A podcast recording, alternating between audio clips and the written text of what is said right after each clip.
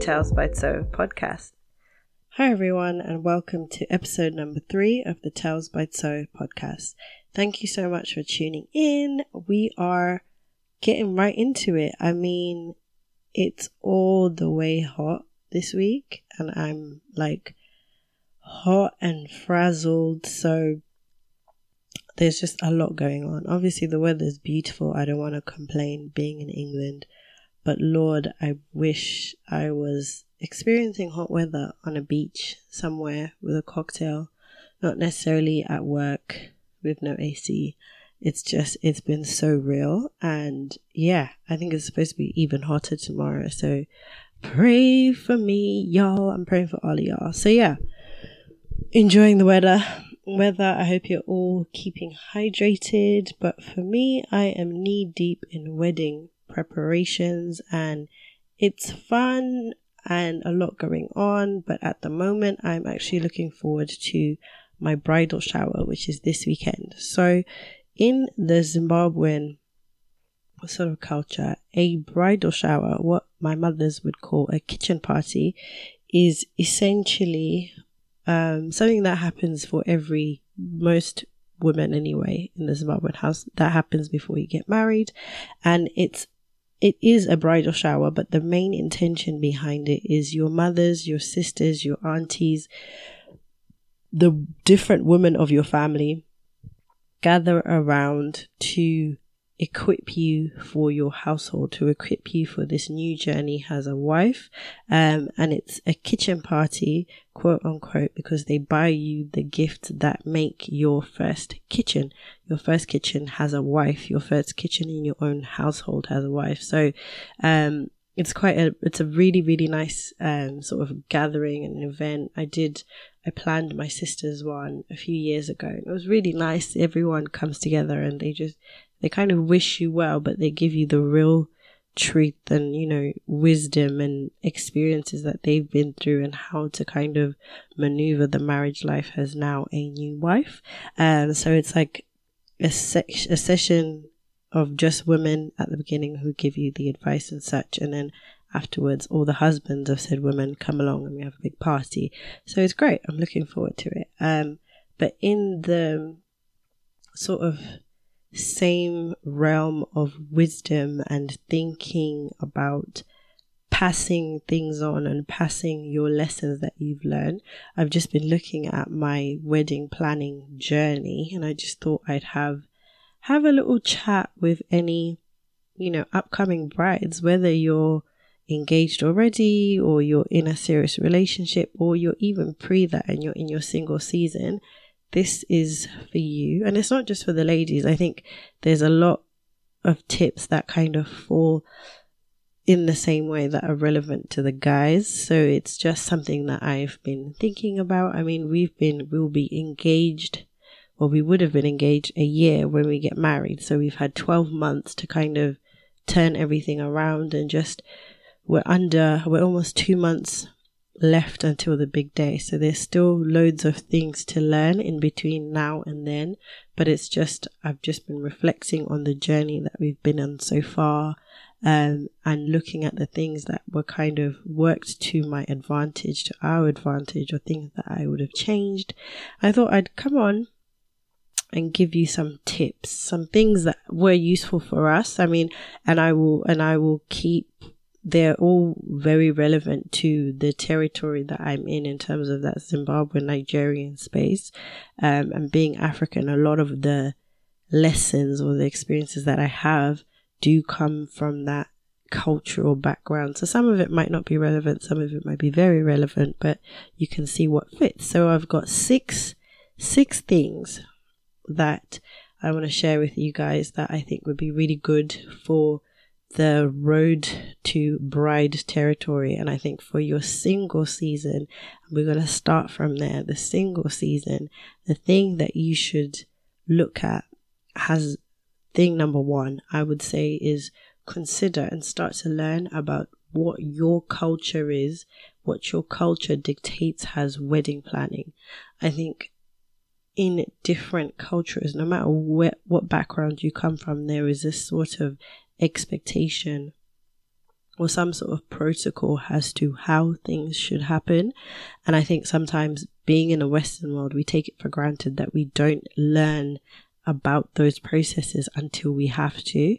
And I found being a Zimbabwean woman, I always knew that there was a traditional marriage process, which is what we did two months ago. So in the Shona culture, we have what we call Rora or Lobola, if there's another word. And it's basically a traditional marriage ceremony in the Shona culture where a groom comes to the bride's family with his brothers, maybe his uncles, like a handful of people, and he comes with some sort of tokens. The tokens tend to look like livestock, um, money, gifts, clothing, groceries for the family, and they are basically his way of showing her family his commitment to their daughter. It's his moment of coming in and saying, I am committed to your daughter and I basically want to take your daughter out of your household, your family household, and take her so that she can join into my own and we can build something together. Now, traditionally, like back, back, back in the day, that is the only time your boyfriend was meeting your parents or your family. They would have never met pre this time. Um, and I found for us, because we were coming from two different cultural stances who are both in the Western world, we didn't, you know, we, we were quite Western in the sense that Dapo, my other half, knew my mum pre us being engaged. I mean, she met him two months after we started dating. I knew Dapo's parents and we were very, we got to know each other's family, but our parents didn't know each other. Now, again, with the cultures, we had to look at what were the protocols that were necessary within the realms of people meeting in the lead up to getting married. Um, and in the Yoruba culture, which is the Nigerian tribe Dapo is a part of, they have slightly different steps in terms of they have a traditional wedding ceremony that we have, um, and the premise is the same, but they have a few steps before that that determine getting to that traditional wedding, which meant when it was our time to get to a point of being engaged, we decided we had to make a decision together that actually some of those elements are important because we wanted our parents to know each other before the traditional wedding. So we had, we took our parents out for dinner with all of our siblings and everyone met one another, um, in a neutral space just to get familiar. And then we had our traditional wedding and, and so on and so forth. But I think throughout your singleness, getting to a point of being in a relationship, I think it's so important to start to pay attention and to learn about those processes and what those processes involve, no matter what your culture is, because I think sometimes we don't think it's going to make a difference until we're there and then there's so many protocols and even till this day there's so many protocols we're having to go through up until our wedding and they don't stop bear in mind until you know when you're much older because even when we have a child there's more protocols and so on and so forth so that's point number one get to understand your culture and your partner's culture and see what kind of culture you're also creating it's not about fitting into the status quo. I mean, for us, we no longer have a status quo being a Zim Niger couple. Whatever the status quo is, is now very different, but we understand or we're trying to learn about the different cultures and figuring out what our culture will be. So if we were to have a daughter, is she going to have Aurora do that's a decision that we now need to figure out and maneuver around. So that's point number one. The second thing I would say to both ladies and gentlemen is to save your coin. Save all the money. And if you're a guy hoping to marry a Zimbabwean girl, save your coin. One day when Dapo joins this podcast, he's going to tell you all about it. But, you know, it's so important, I think. And it's not to save, when I say save your coin, I think sometimes people don't want to don't like the impression of oh i'm you know if, if you're saying to someone oh i'm saving what are you saving for for a wedding oh really but he hasn't proposed or are you guys that serious it's not that deep i just think you need to start thinking about your financial situation so that when you get to a point of planning a wedding or get when you get to a point of wanting to engage someone or propose to someone or get down that path you are just a few steps ahead of where you you know where you could be. I think it's so important that i mean for me i really wasn't thinking about saving. I was quite like you know i'll whenever he proposes, then we'll start doing wedding stuff. But actually, in hindsight, had I started saving much earlier, we could have achieved a few of the things um, much easier than what we've had to do. We've worked extremely hard to be able to save up for our wedding. But had we started on a little bit more money than what we did, we would be better off you know, thank God we were able to, when we got engaged, we had enough money to buy, um, to pay a deposit for a venue. So actually we were able to do that quite quickly, but not everyone has that opportunity. But had we started saving earlier, we might have had a, you know, enough money to pay deposit for one or two other things rather than waiting much longer. So it's just, it's putting, making sure you can enable yourself to achieve the things that you want and it's about helping your partner remembering that you're a team in the traditional context especially when we look at a traditional wedding dapo probably has more of a responsibility to save financially because of the rora process. But after that rora process we're now one team. Even pre that we were one team. So actually if he's going in and saving and making sure that his finances are correct. I likewise have to be doing the same so that when we start the planning process, we're we're in a better position. So I would definitely, definitely, definitely say save all the coin you have because it's not that easy and it's not cheap. So and fellas, save the coin if you want to get that nice, shining bright like a diamond ring, you know, save the coin. so that's number two. Number three, I would say stick to what you like. Make sure you pay attention to the things that you like generally as an individual before you get lost in the sauce of wedding. I am telling you, there is so many things out there in the wedding world.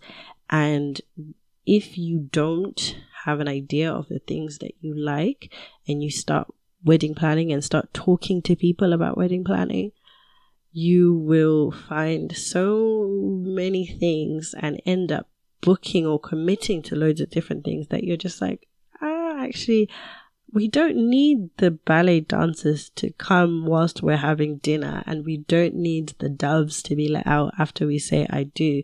You know, like you can obviously if knowing what you like means you want to be extravagant and you want to have you know you want to go all out go hard and be on Bella Naija and do all of that then be you know like own the fact that that's what you like. But make sure it's you're doing it through um what you're passionate about. You're only gonna really gonna get to do this day once god willing. So make sure you you get the things out of the day that you, that are for you and you and your partner because your um the things that you might like might be different. And some people always people make the assumption that oh the bride decides because the bride knows you know the bride's been dreaming about this day forever. But not all girls are dreaming about their wedding days. I've met some groomzillas who are like i want this color and i want it this shade. And the bride was just like yeah whatever whatever he wants. So understanding what the both of you like will help so much when you start planning because you can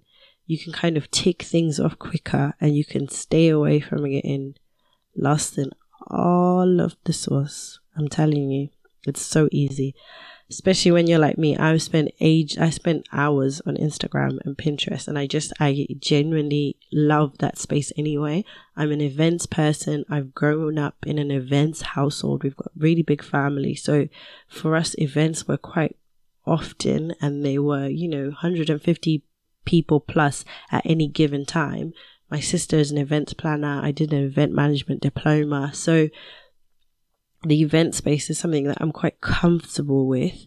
Um, and I found being on like Pinterest and Instagram kept you open to seeing the different ideas of the different types of weddings there are and the different scale of weddings. Like people are doing big things out here when it comes to weddings. Like people are going in. But actually, when I, you know, when it came to my turn to start thinking about the wedding, um, I didn't want that much stuff. I didn't want it to be that extravagant. I helped my friend plan her wedding a couple of years ago, and I've been a bridesmaid a few times, and I was quite like, oh, I like this and I didn't like this. So I, I started taking note of things as and when I was attending weddings or attending events so that by the time I got to my stuff, I was quite like, oh, I want this and I don't want this. I don't like this. And I, so I think it's quite good to just pay attention to things that you like as and when you're experiencing events similar to what you're doing. And I think in that same token, that I guess the what number is that? Number four. The fourth point would be prioritizing what's important to you as a unit.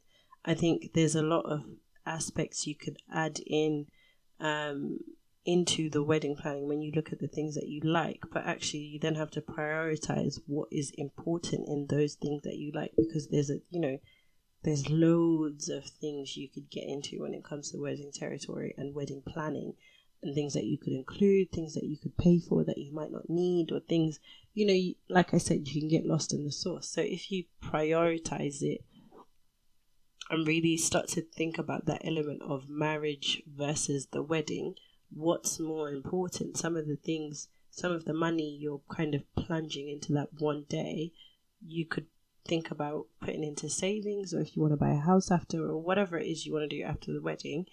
Um, that's where that priority, having that priority kind of plays an impact. And I think for us now, we're starting to prioritize a lot more because we're now thinking about, you know, with less than two months well, less than three months of the day, um, we're starting to think about what is going to happen after the day. What's the kind of life we're going to be able to afford after the wedding? Are we going to have money after the wedding? so, prioritizing is, super important and it will help you in the long run.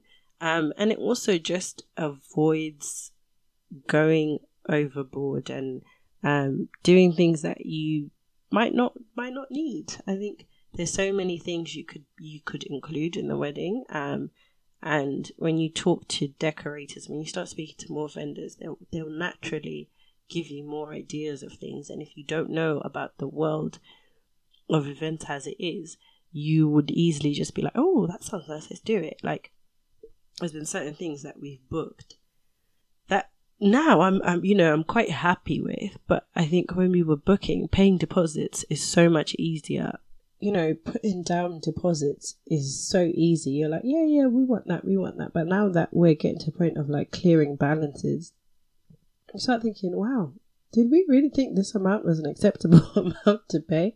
But you know, here we are. So that kind of priority is just it will set you up and kind of make life more more easier for you. So if you can start that early, then you're good to go. That which leads me to point number five.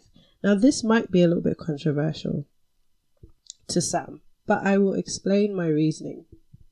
I think looking at the expectation of who your key stakeholders are, of what your wedding should be, is really important. And it, it will help your planning process because you know how to maneuver around certain conversations because you know what they're expecting. Now, understanding these expectations shouldn't dictate what your wedding should be. And when I say key stakeholders, you know, key stakeholders could look like your your parents, your siblings, your friends, whoever is like the nearest and dearest people who generally their opinions matter you should try and consider what their expectations are of your wedding because trust me they do. Like when i was talking about episode in episode 2 when we were talking about the village if we were looking at who our parents would invite they know who they'd invite which means they already have an expectation of what that day should look like. Um, and bearing in mind what their expectation is will help you along the planning process because it will, you know, there's certain things that if you know for sure that your your plans for your wedding are very very different to what your parents had. Maybe they wanted a traditional church wedding and to do it in the local church center or whatever the case is and you're and talk about a complete destination wedding and complete left field how you would approach them would be very different if you already know what their expectations are. You would probably take a more lighter approach that's maybe a little bit suggestive in terms of this is what we're thinking to do and so on. How to maneuver around those conversations would be much easier than if you had no idea what they wanted and then you approach them with this is what we're thinking and they say something completely different. It just causes friction in times where friction is the last thing you need. You know weddings are about two families coming together. It's about two people showing commitment to one another but actually it's two people learning about each other in such intense ways because in your relationship as you're maneuvering through your relationship is literally just you and him as a couple and you're getting to know each other. And it's so so simple. But when you as soon as the ring appears and uh, it's just a nugget for you all. There's certain things especially when it comes to weddings that i found from my own experience and from hearing other people that after the ring, it changes a little bit. Before the ring, it's hypothetical. Anything is fair game. After the ring, people are like, no, I don't, I don't think I like that anymore. um, and you know, when you are just a couple, as much as you can go through, you know, my other points of understanding what your priorities are, you are just a couple and it's just the two of you. But weddings are the only time where it's now everyone gets involved and everyone's got a say. And you, as a couple, you now need to maneuver around, getting to understand what other people's expectations are, whilst managing your own expectations and still being a team. So I just think it's better if you know what those expectations are beforehand, just to give yourself a bit of help so that when you are going through those conversations and starting to jump through some of these hoops, you know what you're talking about, you know where you're coming from. I mean, I used to play devil's advocate with my mum all the time and kind of just be like, how would you feel if I had a wedding in Jamaica for and only invited 50 people? Just to kind of see how she and I know like my mum's super traditional and luckily so am I so I would have never had a wedding like that. Um, and for Dapo he would have never wanted a wedding like that either. We're very family orientated so we were always going to have a big wedding.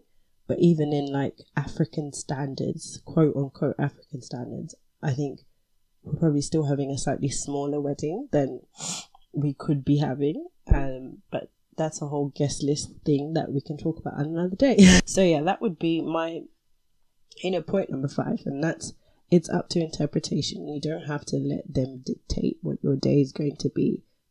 I think it's just good to bear it in mind. And it also just helps you guys to dream properly. I think sometimes when you dream and you have your expectations and your hopes high, people will come in and just say otherwise. And you're like, what? I was not expecting that. And my sixth and final point would be to do your research.